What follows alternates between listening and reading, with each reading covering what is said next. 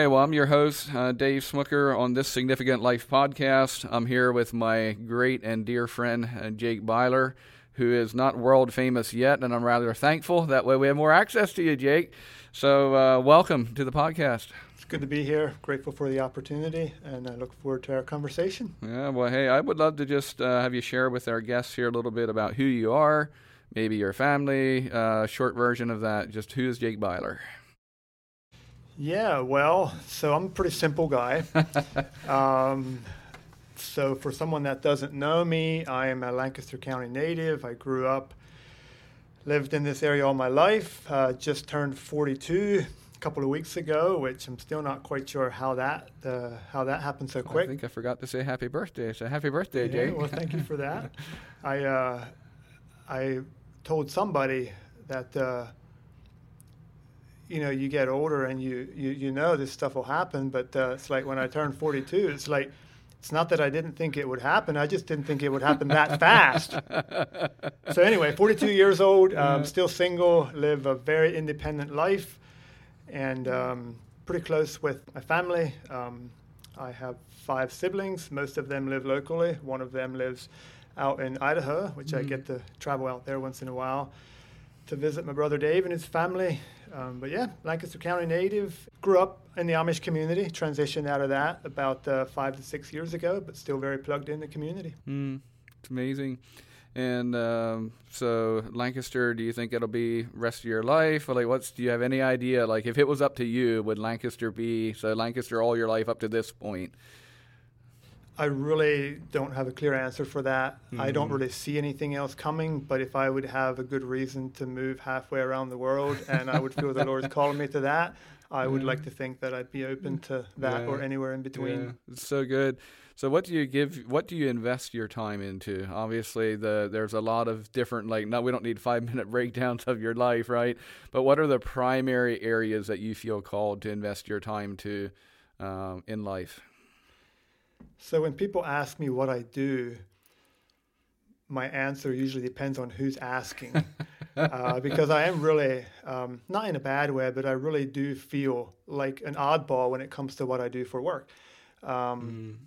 So, primarily, what I do is work as a real estate investor. And most people, when I tell them I work in real estate, they kind of automatically assume I'm a real estate agent. Yeah. And um, not that I'm offended by that, but I'm just, I'm not. I may actually choose to pursue that at some point, but I don't see a reason to so far. Mm-hmm. So my day to day revolves largely around managing a portfolio of long term rentals.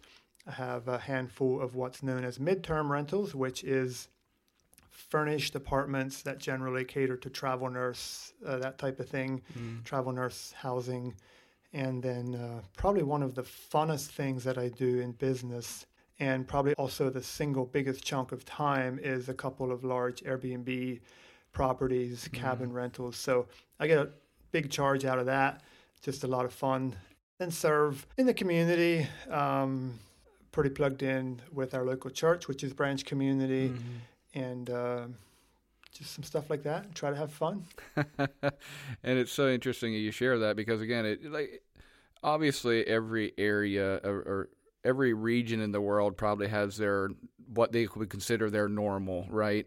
And here in Lancaster County, there's just been a lot of hey, you just work, you know, X amount of hours a day, and this is what you do. It's clearly definable, but it's just interesting to me that you say it depends on who's asking or your response and all of that. A lot of people don't understand. If you tell them, hey, you're in real estate investing, well, then, yeah, they automatically almost think label or they're trying to understand what it is and they come up with their own answer in that. Because I've even found that in ministry many times, like, you know, you have a ministry context here in Lancaster County and you try to explain what you do and you get a lot of blank stares. And so, just to kind of help our, our listeners and our guests here understand a little bit, um, like, how did you get started in real estate? That's what I really love to hear. Is how did you get started in real estate? Well, I wish there would be this grand story of like something that just launched me into it, but there's really not. Um, it probably, probably the best I could describe it is I got incredibly bored with the job that I was working back mm. in my uh, throughout my teen, teenage years into my 20s uh, working at a local shed shop. And not that that's a bad thing, but I just got incredibly bored. And uh, so 2006, I think it was when I bought my first rental property. And that was simply a result of, you know, at the time I was 24 probably. It wasn't the very first purchase I made. I bought a simple little hunting cabin up in Juniata County a couple years before that. But 2006 was my first rental property. It's funny, I still remember walking down Main Street in New Holland, seeing a for sale sign, calling a realtor, asking if he thinks that would be a good investment property. I don't think I hardly even knew what that meant at that point. I just, yeah. Growing up, I often heard people say real estate is a good investment. And, you know, I thought it would be cool to own a house. So I called this realtor, asked him if he thinks it would be a good investment. He said, no, probably not. But I have another one you might want to look at. Mm. Well, don't you think? I ended up buying that one. Not that it was a terrible decision, but it was a very uneducated decision mm. and uh, didn't uh, didn't do super well on that first one. Um, but as a result of that, bought a two unit another year or two later. Mm-hmm. And then in 2011, I might have owned three buildings at that point, I'm not quite sure. I was just convinced I could go full time. I was convinced I could buy a property, fix it up, and sell it for a profit. And I was excited about doing that. Mm. It turns out I was right. I could do that, but not the way that I thought it would work. I had no concept of managing rehab or especially the costs associated with it um, holding costs, buying costs, selling costs. I had no yeah. concept of that. Yeah. But dove into it anyway, and then shortly thereafter got connected with you know, a group or multiple groups of real estate investors, and it just kind of went from there. Mm-hmm. And I find it's interesting, like even what you talked about is there was an inner, there was something within you that said, okay, I'm I'm rather bored with what I'm doing, honestly, right? It's just born out of a place of boredom and not really envisioning being able to do that for the next 50 years of your life, right? And so you venture into this. And as we share here on this podcast about living a life of significance, often looks different than what we perceive as success.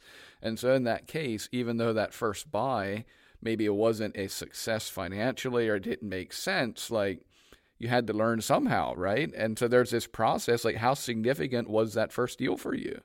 It's a pretty big deal because you know, I mean, we have we, we're all different. We have different personalities and stuff. But once in a while, you know, I'll meet someone and we'll talk about real estate investing and they'll tell me about the books that they've read and the money that they've spent on education mm-hmm.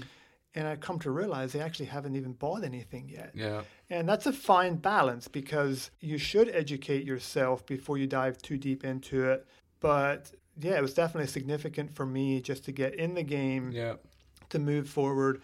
And also, a fairly big component of it for me, I don't know if I recognized this at the time, but at that point, I was still living with my parents, living very cheaply. Mm. So sometimes people ask me if it wasn't scary to like leave a steady paycheck and go into that. And it wasn't. It wasn't scary at all. Mm. Um, and the reality of it was, if if something didn't work out, Mm. I had plenty of options and I was yeah. living pretty cheaply. It's not like. I was mm. supporting a family. Mm. Um, so that would definitely be a very different component of it. Right. But even within that, I, I do talk to different people, and it's amazing how often fear holds us back from pursuing a greater dream or something that we really want to go after, whether it's a dream or a different context of what we're giving our life to, all of that different stuff. Um, and you talk about well, if you if you step out in your 20s, you have a lot more, many more. Like we're often scared at 20 years old because we're like we don't want to set up the rest of our life for perceived failure, right? But in our 20s, man, we've got a lot of years where we can recover from a hard, hard learning experience, right? We could fail a couple times and still be farther ahead yeah. than if you never start. Yeah, and so I'm struck by that for you. There wasn't really a fear of failure because it was like, well, I mean, I having, I'm, it's not a big deal if if it doesn't work. I can always come up with something else or do the next thing. Um, but then I would love to hear your process as well, like growing your portfolio, because I think I've been struck many times as well. Like in real estate investing, a lot of people set their goals, set their dreams, say, I need X amount of capital, and then you leverage all of this and this and this. And just in our conversations over the years, it just seems like your approach was very different and you often call it boring and so i would just love to hear like what was your journey then so you go from the shed shop and then you buy your first property, and then you decide, you know what, I'm going to go into this full time. I'm going to flip homes. What was kind of your next step? What was your process in growing your portfolio then? So, compared to what I see some people doing today, it was actually very slow and boring. Um, I mean, it was steady, and you know that has brought me to where I am today. So, in the early years of that, it was primarily focused around flipping houses. Mm. You know, buying, rehabbing, selling, hopefully yeah. for a profit, which most times I was able to squeeze something out. There was a few times where I did not. And then along the way, I would buy a couple of rental properties here and there. Mm. It was actually a really good way of finding those good deals because I was always looking for properties. And then once in a while, you came across one where it's like, you know what, I think I'm going to keep this one. Mm. So that was the approach for a while because as profitable as long-term rentals can be, that journey at the beginning is really, really slow. Yeah. Like it's almost non-existent for the first couple years into mm. a property. So the flipping was basically my paycheck at that point. Okay. Yeah. Very gradually over what would be the last 12 years, mm-hmm. that just kind of gradually shifted to more of a focus on the long-term rentals uh, the flipping has been almost non-existent the last couple of years. Yep. My rental income now is my main source of income, pretty mm-hmm. much my mm-hmm. only source of income. And then also four years ago, I would have bought my first Airbnb property, mm-hmm. which is a much more active business model. It's much more active business, and it's also a lot more profitable. So that produces mm-hmm. a lot mm-hmm. more cash flow. Yeah. So really, what I'm hearing is you started out with your flipping. That was your paycheck. But over time, you started to be able to add to your personal portfolio, which meant you had more passive income through your long term rentals. And then, as that was more secure, you really didn't need the flipping for income anymore. And then you were actually able to step into more of the short term rentals, the more vacation experiences, that, which is obviously a little higher risk, but usually higher profit and that's kind of been your slow process of, of growth. Is that kind of what I'm hearing? Yeah, yeah, yeah, that's that's correct. And the flipping is also, I kind of, I don't know that I would say I got burned out by doing that, but it's a lot of work, and it's a yeah. job. It, yeah. It's not a bad job. It doesn't mean you shouldn't do it for that reason, mm-hmm. but it's not real estate investing. Yeah. And what has always gotten me excited about the investing is the just the passive income, the positive cash flow, mm-hmm. something that can sit there and without a lot of something that can sit there and without me doing something to it every day, it can produce a stream of income. Mm-hmm. Um, that still gets me excited. Yeah. And some people might think, well, what a lazy guy. Like you just want the money to come in, you don't want to work.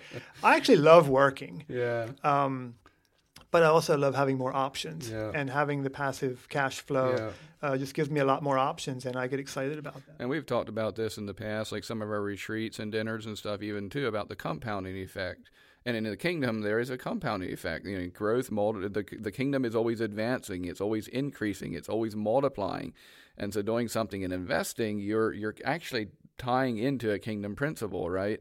And so there's that aspect of it. And even one of the things that you had said earlier in the conversation around flipping was the challenge. You weren't aware of all the challenges and the costs associated with that because it's easy to think, oh yeah, buy a property 160,000, put two, 100 in it, um, sell it for 300, right? And you just forget, or you don't realize all your your realtor costs, right? Your transfer fees, your holding costs, you're paying interest on the money. Like, I'd love to hear just what you, what were some of the biggest things you learned uh, as you stepped into that that you were not anticipating? So I'll, I'll, share a little something with you, and this will really tell you how naive I was when I was starting out. This sounds ridiculous to think that I, w- that I would have even thought this way, but I literally remember. So after I had bought my first property in New Holland, got it fixed up, you know, put about ten thousand into it, got a long-term tenant in, so I knew I paid 140,000 for the property, so I'm in it for 150, 155,000, right? I would literally page through something like the Penny Saver, look at the houses for sale. I would look at one that was for sale for 190,000, and all you have is this little, you know, two by three inch picture of the house, and I'm literally making a judgment on the appearance of the house and I'm saying, well, I think mine's just as nice as this one, so mine must be worth 190. or whatever the number was, and making an assumption based on that that I could actually sell this and make a profit. Mm-hmm. Having no concept or very little concept of square footage, number of bedrooms, lot sizes, I would literally look at a picture and say, "Well, I think mine's just as nice as this one, so surely, house, huh? yeah, I could do this." And long story short, actually ended up selling that property um, probably six years after I bought it mm-hmm. for one hundred and thirty-seven thousand. Wow, which is that math doesn't work out all that well. You don't want to do that a bunch of times again, over and over again, right? Yeah. That that doesn't work. Yeah. Um, along with that, you know, the market timing for that right. property wasn't great and all of right. that. So it gives you a little bit of an idea how yeah. How little I knew when I started. Yeah. And then it was getting connected with groups, and you know, once you just do it, um, once I bought my first flip, you know, you get into problems, you figure out mm-hmm. how to do stuff. You get contractors, and the numbers yeah. just become very real. And I've never been super good with numbers. It's not my it's not my uh, strongest point. But when you're doing that and you're just starting, you're still going to put some numbers on paper, mm-hmm. and you're like, you know, after you sell, it's like, wow, like I paid that much for commission, I paid this much for interest, yeah. and you know, you, the numbers just become real, and you mm you kind of have to start paying attention to that. Yeah.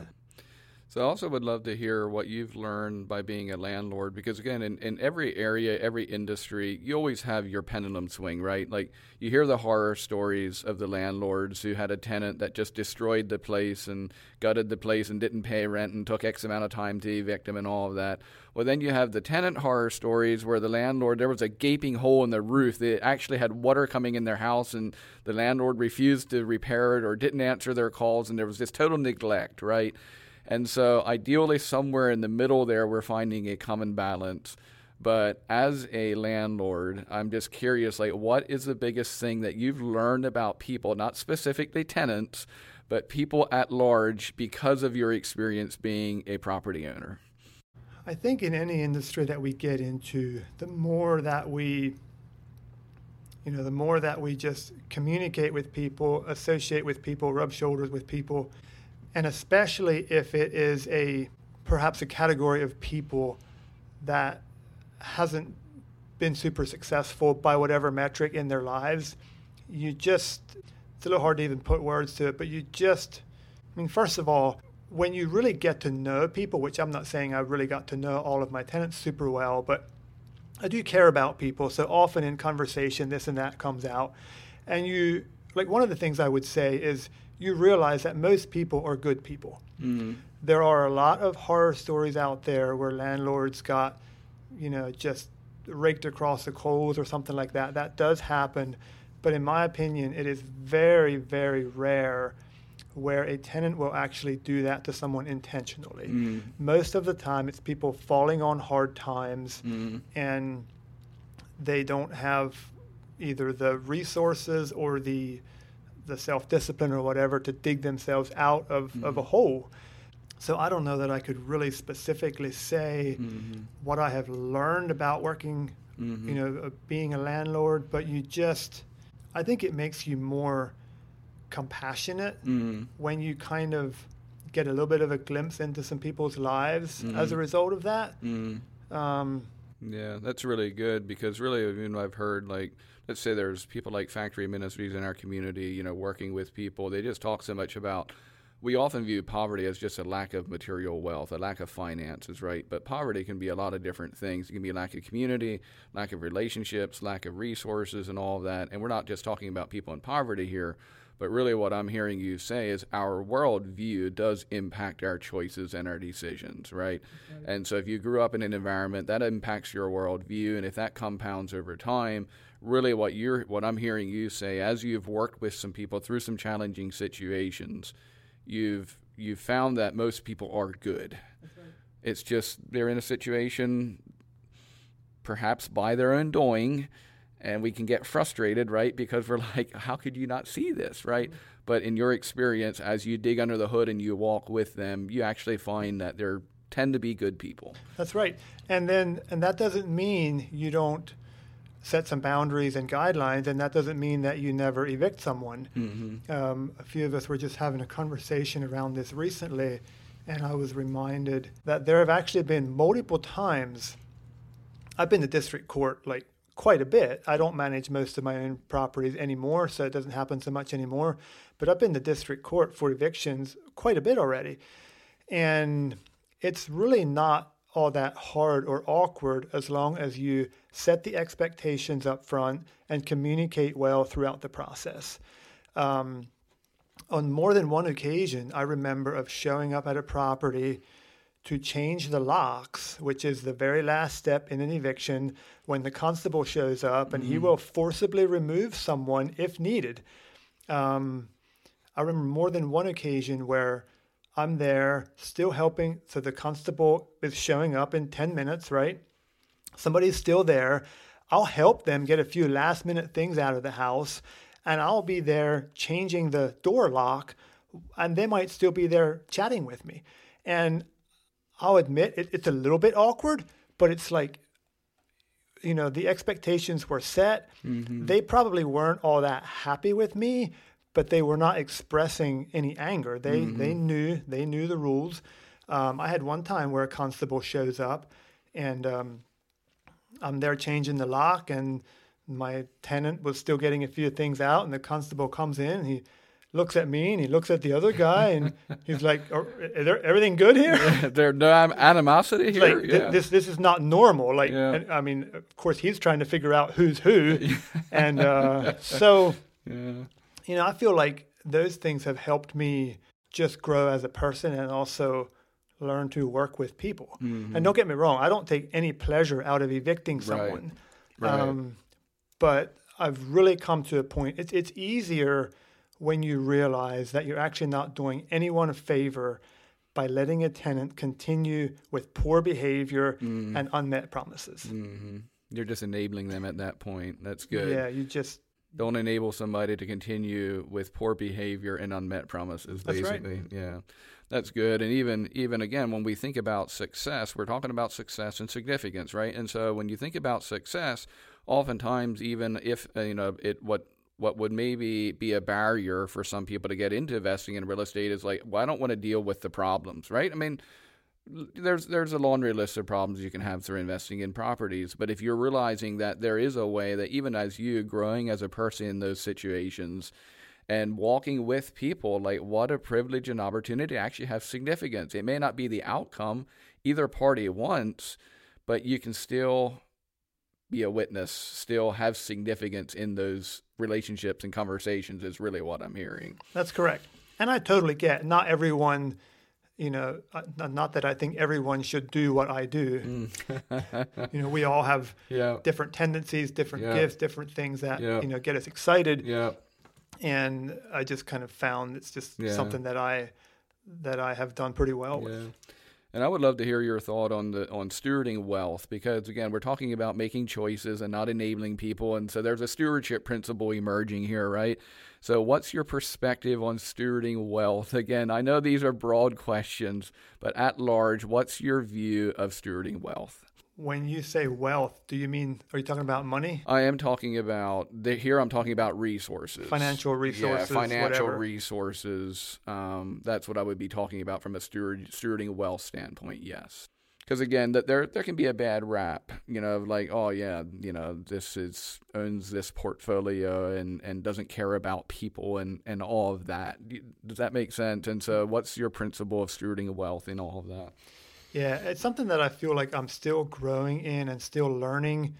Um, what I've found so fascinating is, you know, we grew up here in Lancaster County. We have what we consider to be normal. And I think what we tend to forget. Okay, so right now, as as we sit here in Lancaster County, you know, if someone is making, you know, what seventy thousand a year, they're pretty pretty normal, right? Mm probably working a, a job, whatever it might be. That's pretty normal.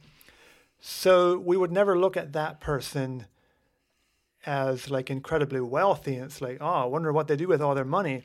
Even though I don't know this number off the top of my head, but they're probably in the top what three to four percent of the world's wealthiest, yeah, if not even the top two percent. Yeah. So I just find it interesting that we kind of always make those assumptions or judgments about people based off of what we think is normal around us. Yeah. So when your income reaches a hundred thousand or five hundred thousand or a million or whatever the number may be, all of a sudden we look at those people as like you know, what are they doing? Or yeah. and you know whether you know some people you know can't wrap their mind around owning a number of properties for whatever reason. So the person that owns you know a couple dozen or whatever the number, so it doesn't for me it doesn't even feel like the, the growth for me has been very slow and very steady. Mm-hmm. I've always been surrounded by people that have done way more than I have. Mm. And I'm not making a joke when I say I still sometimes feel like I'm just getting started Yeah. because it's all in what you compare it to. Yeah. And I think when you get to a point where you kind of have your financial piece of your life somewhat figured out, so to speak, you realize that it's not like you've really arrived anywhere. It just, I mean, I think for me, I just want to steward well what I have Yeah. While I pursue more, um, the Lord could very well change my Mhm. perspective on that at some point. But for me, to this point, I make no apologies for Mhm. growing investments, Yeah. building wealth. Yeah. Um, I don't know if this is the right perspective or not, but it's like, okay, you got X amount of money in the world. Do you think we're better off having the Christians own it or Mhm. people that are not Christians Mhm. and don't have um, the same worldview or whatever? Same moral character. Yeah. so- yeah.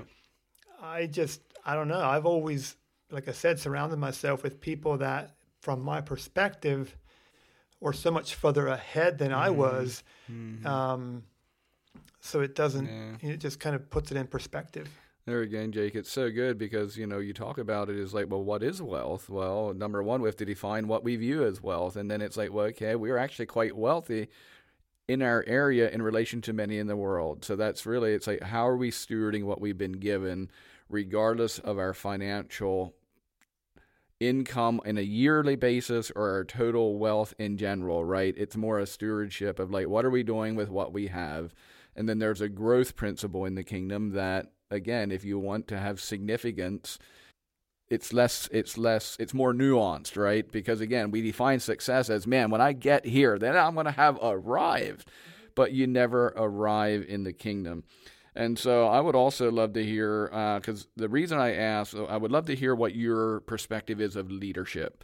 Because even a few years ago, like you have great moral character, right? You're a great guy. You're, you know, well respected in the community and all of that. And you had all these things to offer, I feel.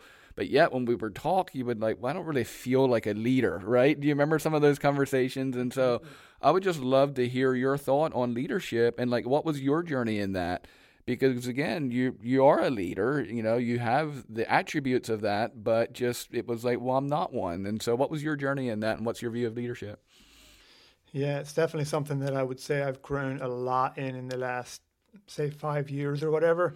Um, I used to, it's probably not a stretch to say that I actually pretty violently opposed the idea of even considering myself a leader.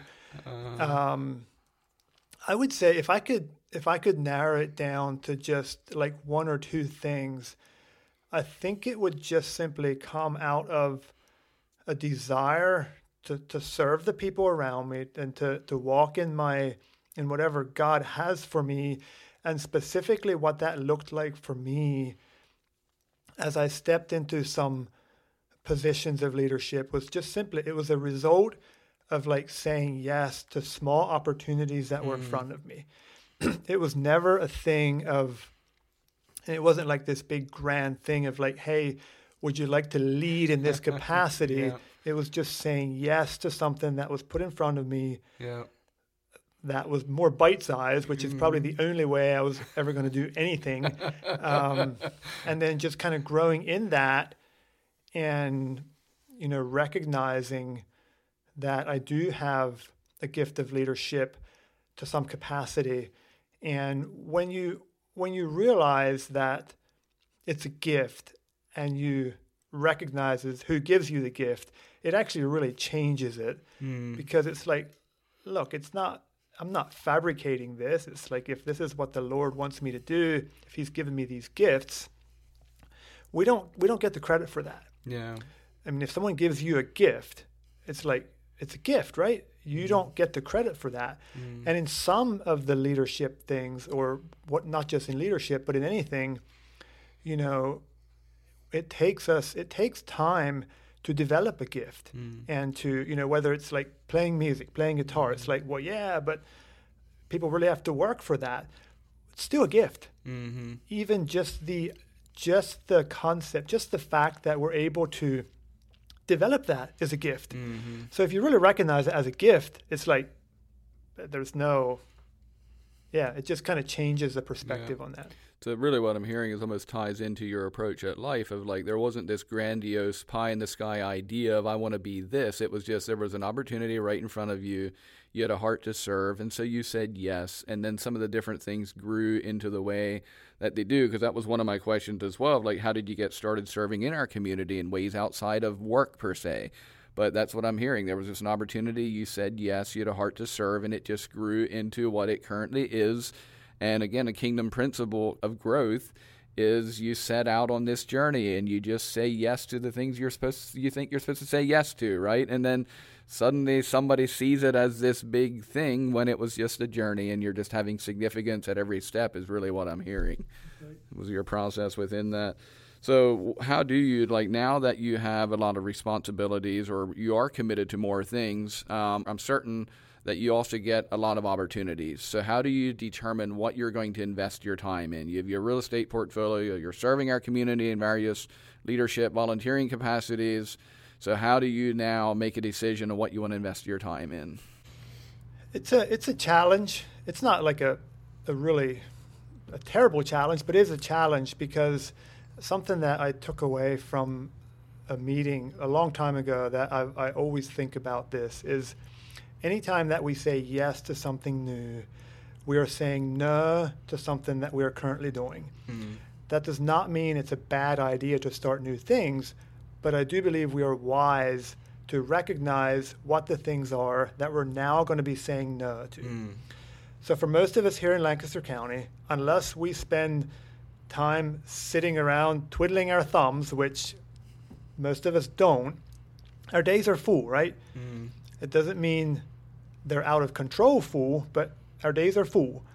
So anytime we say yes to something new, something else has to go. So I try to be very mindful of that. Um, and it is a challenge for me, even just with my schedule is generally very flexible. Mm. And it can be a challenge actually with being disciplined yeah. to make the most of of every hour of every day. Because half the time, you know, it's not like I clock in in the morning and clock out in the late afternoon. Yeah. yeah. I'm kind of on the clock all the time to some degree. Yeah. Um, so I have a lot of flexibility.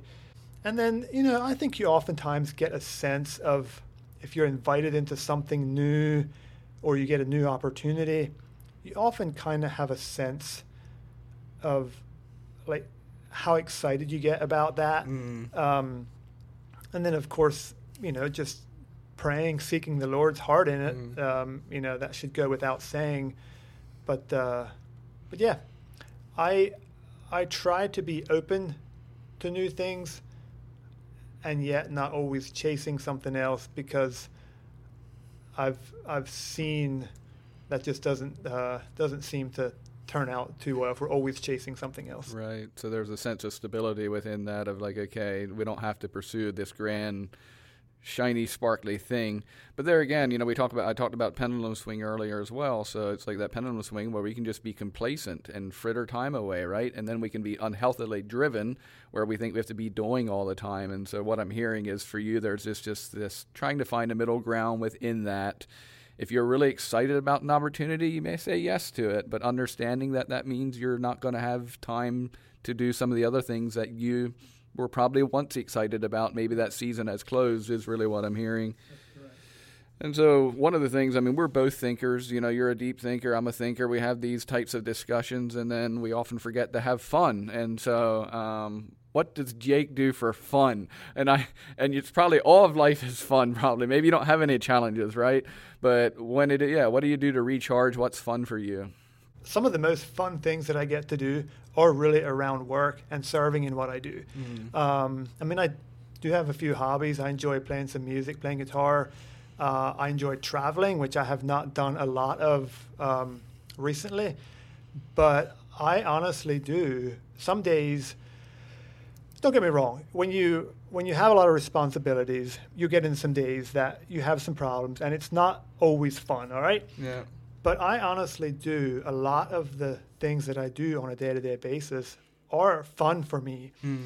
and some of the most fulfilling times, some of, some of the most fulfilling things that I get to do are the times where I don't know if I'm working or playing. and an yeah. example of that might be um, later today, for example, I plan to head up to our Harrisburg Airbnb property.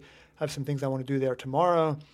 The reason I'll go this afternoon is just because I enjoy spending time there. I'll take my laptop along, I'll work while I'm there, I'll put more bird seed in the feeder if need be, and I'll watch the birds as I work. Yeah. And I, that's one of the examples where I don't know if I'm working or playing. Yeah. You know, um, and I get that that's not a reality for everyone. There are, you know, most people are going to, at least for some part, some times in their lives, they're going to be working for someone else. They're going to be committed to a schedule. Mm-hmm. And I think that's great. I'm not downplaying that uh, I've done that for, I did that for a long time, and I learned a lot during those years. Uh, to me, the most fun thing is just when I am having so much fun working that I don't even know if I'm if I'm working or playing. yeah, that's so good. And so as we think about uh, you know getting towards wrapping up here, you know we've been talking about what does it mean to live a life of significance. You have achieved uh, some success by human standards per se. Um, but as you think about living a life of significance, what's a lasting impact that you hope to have uh, out of your life? Can I can I go back and just have add one more comment onto yeah. our previous uh, thing there before I answer that question? Yeah, certainly. So there's a quote that I absolutely love, and this is what I'm talking about when I say about having the most fun when I'm not sure if I'm working or playing. And I'm just going to read it here it says, A master in the art of living draws no sharp distinction between his work and his play, his labor and his leisure, his mind and his body, his education and his recreation. He hardly knows which is which. He mm-hmm. simply pursues his vision of excellence through whatever he is doing and leaves others to determine whether he is working or playing. to himself, he always appears to mm. be doing both. Wow. And I'm not saying I have completely arrived at that, mm-hmm. but I mm-hmm. do experience times like that. And that is what I'm talking about yeah. when I say that's when I'm having the most fun. Yeah. And so, really, what I'm hearing thriving. When yeah. you're thriving in life, what it is, exactly what it looks like, doesn't matter as much as you're just thriving. And then other people can equate whether or not you're being successful or not, right? But you're just thriving in the areas that God has called you to. Right. Yeah. That's right. Now, to answer your question about a life of significance, is what you said. Yeah. So, what lasting impact do you hope that your life has? So that too, is, it's such a it's such a loaded question. Yeah, we're not giving you we're not giving you softball questions here. We're, um, going after it.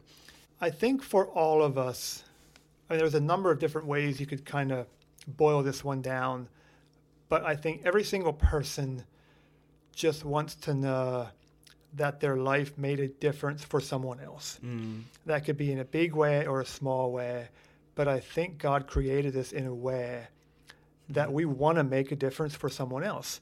You know, one of the biggest compliments that I can get is when someone will tell me, you know, something that I shared at a meeting or through a conversation, you know, five years ago, 10 years ago, whatever. And I'm like, wow, like I didn't even I don't even remember that I said that. Like I, yeah. I hope it was good advice because they remembered it. Yeah. Um, and another thing, this will be more of a specific thing, where And I think a lot of our perspective on this, our perspective comes from our personal journeys. Mm. So if I could point it to something a bit more specific, I would say I want to help people experience freedom. Mm. And that could be financial freedom um, through education around business, real estate investing, mm. or it could be freedom um, in more in terms of, of religious bondage, for lack of a better term. Mm. Um, the Lord really wants us to be free. Yeah. And if I can experience, if I can help someone experience freedom, that's a win. Wow. That's amazing. And, and so if you're thriving personally, it's like, man, I want to see others thrive. And I am willing to serve in our community um, and serve people to make that happen. And for you, that's a life well lived if you can accomplish some of that. Is that kind of what I'm hearing? That's right. Yeah. Well, and so again, I mean, your our, our measure of what success is when we really break it down and talk about it, it, it doesn't become about things, about certain mile markers, about certain thresholds. It's about are you having significance? Are you influencing? Are you having a positive impact on people? Uh, that's really what I've heard even in our conversation, regardless of whether you're in real estate or family, the areas of serving you do. And so, yet again, I just want to thank you for being a great friend, Jake. Thanks for taking time to be here this morning. I don't know if you have any closing thoughts or comments you want to share with our guests yet, or if you feel like you're pretty well uh, good to go. I, I, do have a quick comment here if we have time for that. Yeah. and it comes from a book that I read recently, and it has to do with how we change and how we grow. And this is exciting to me, knowing that there's always more and it's the, the, the concept is simply this. So there was a study, actually, we'll start with this. So if you think of, just think for yourself, if you think of how much your beliefs, your perspective, your view of life has changed in the last 10 years, rate that on a scale of 1 to 10, 10 being complete makeover, 1 meaning you have not changed at all. So on a scale of 1 to 10, how much has your perspective on life changed in the last 10 years? Just get a number in your head. And then in the next 10 years, how much do you expect it to change? Mm-hmm. Most people will rate the past decade higher than the yeah. next decade. and it simply tells us that we kind of think we have arrived. We kind of think we have it figured out. Mm. In the study that they did, everybody from teenagers to seniors consistently thought they changed more in the last decade than they will in the next decade. Wow. And it was so interesting to me because I mean, it really, it just kind of indicates that we kind of think we have life figured out. Mm. We think who we are today is, for the most part, who will be who will be tomorrow or a year from now, mm. and it's just not true. Yeah, it's not. And praise the Lord that we can continue to grow yeah. and to develop and grow as a person, and we don't. Why would we want to always stay the same? So. Wow. So good. Thank you, then, Jake, for so much for sharing. Really appreciate that last bit that you shared. Um, Jake is involved with a real estate group called Lancaster Real Estate Group. Have a monthly meeting, typically over at Shady Maple. Currently, once a month for education around real estate. So, if you want to be educated in the place of real estate, I encourage you to uh, research that group, maybe engage in that. If you want to learn uh, more about Alliance Network, you can visit our website, which is allianceus.org. Again, allianceus.org. Once again, I'm your host, Dave Smucker. Super grateful for all our guests that are listening in. And thanks again, Jake, uh, for being here. You're a dear friend. Thank you for your friendship. Thanks for investing time in us here today with us. It's my pleasure.